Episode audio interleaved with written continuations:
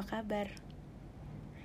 Kali ini sama seperti podcast sebelumnya, aku akan membacakan kutipan dari buku yang menurutku sangat dekat dengan kita semua.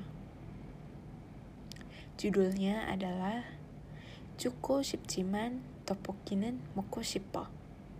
I want to die but I wanna eat tteokbokki by Baek Sehi. Enjoy!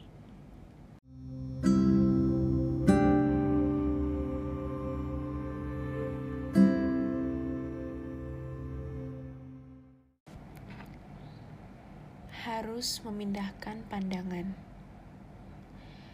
Aku memikirkan satu hal setiap kali ego berlebihan menyelimuti diriku.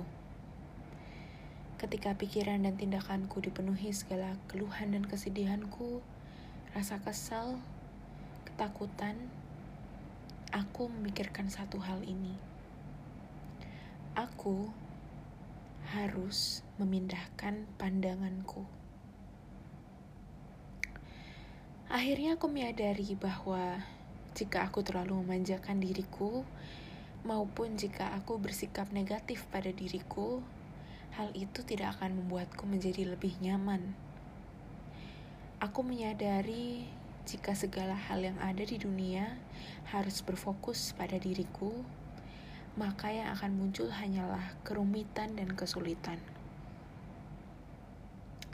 Ayo, pindahkan pandangan dari diri sendiri ke orang lain, dari rasa putus asa ke harapan, dari rasa nyaman ke rasa tidak nyaman, dari mayoritas ke minoritas, dari hal-hal yang meski berguna tapi membuat diriku menjadi tua dan berkarat, ke hal-hal yang meski tak berguna tapi bisa membuat diriku menjadi lebih indah. Jika kita memindahkan pandangan kita, maka kita bisa mengintip sudut-sudut kehidupan. Pandangan kita memandu tindakan yang akan kita lakukan.